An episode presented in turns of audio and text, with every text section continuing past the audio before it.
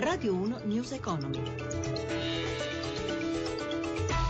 Buonasera da Stefano Marcucci, cominciamo con i mercati, borse europee positive quando ci avviciniamo ormai alle ultime battute della seduta di oggi, tra poco le chiusure in diretta con Milano, per ora Londra si distingue per brillantezza con due punti percentuali di rialzo anche grazie al consistente calo della sterlina che aumenta la competitività delle aziende britanniche, resta invece un po' indietro alle altre continentali piazza affari, qui pesano sempre di più l'incognita referendum e le difficoltà del sistema bancario, occhi puntati su Monte dei Paschi, ma anche sulla vendita delle quattro banche salvate, Cariferrara, Carichieti, Etruria e Banca Marche. C'è solo un mese per trovare dei compratori con offerte valide. Anna Trebbi.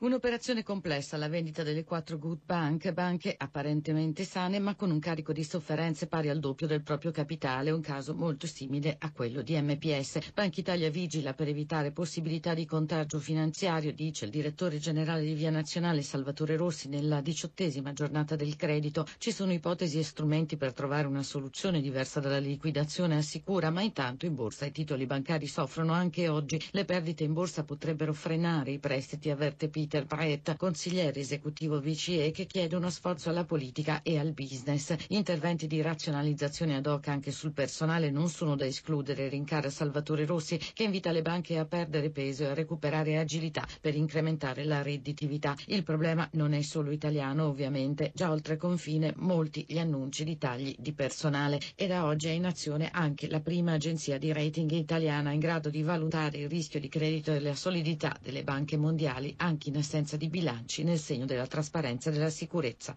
Mercato immobiliare continua la discesa del prezzo delle abitazioni, aumenta di contro il numero delle compravendite. Secondo l'Istat il prezzo delle case nel secondo trimestre è calato dell'1,4%. Gelsomina Testa prezzi delle case in calo nel secondo trimestre 2016. Secondo l'Istat, l'indice dei costi delle abitazioni acquistate dalle famiglie diminuisce dello 0,4% rispetto al trimestre precedente e dell'1,4% nei confronti dello stesso periodo del 2015. La discesa su base annua è in diminuzione costante negli ultimi trimestri, segno che le quotazioni si stanno assestando su una sostanziale stabilità, ma non si può ancora parlare di ripresa del commercio comparto, spiega il presidente di Confedilizia Giorgio Spaziani Testa. È una diminuzione che prosegue e il fatto che siano così interessate anche le abitazioni nuove conferma che non esiste un mercato immobiliare ancora sano nonostante per quanto riguarda il numero di compravendite si inizi timidamente a recuperare tutto quanto si è perso in passato. La flessione è principalmente dovuta ai prezzi delle abitazioni nuove, la cui diminuzione su base annua si amplia passando a meno 2,3% e diventando così per la prima volta più ampia e quasi doppia di quella dei prezzi delle abitazioni esistenti.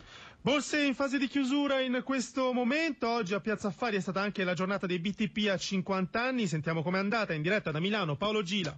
Buongiorno da Milano. Chiudono in territorio positivo tutti i listini azionari europei che hanno beneficiato dell'andamento in progresso di Wall Street nel pomeriggio con il Dow Jones che ora segna più 0,04% mentre il Nasdaq è in progresso dello 0,16%. Londra ha guadagnato l'1,30, Francoforte e Parigi poco più di un punto. Non brilla Milano che ha guadagnato lo 0,21%, appesantita come è stato accennato dalle vendite che hanno coinvolto ancora i titoli del comparto bancario, in particolare Monte dei Paschi di Siena e Unicredit che hanno ceduto oltre un punto. Il Tesoro, come è stato accennato, ha annunciato che nella primavera del 2017 partirà il BTP a, 5, a a 50 anni e verrà preso come punto di riferimento del rendimento quello del trentennale in scadenza 2047. Al Tesoro sono arrivate richieste per oltre 18 miliardi eh, di euro, ma sarà collocata una tranche di 5 miliardi il primo marzo del 2017 con scadenza nel 2067. Sul mercato secondario dei titoli di Stato lo spread è rimasto sostanzialmente stabile stabile a 134 punti base e in risalita però il rendimento dei BTP a 10 anni all'1,25%. Infine, per quanto riguarda i cambi, l'euro incrocia il dollaro ora a quota 1,1155, quindi con un sensibile rafforzamento del dollaro. La News Economy a cura di Roberto Pippan si ferma qui. Buon proseguimento su Radio 1. Radio 1 News Economy.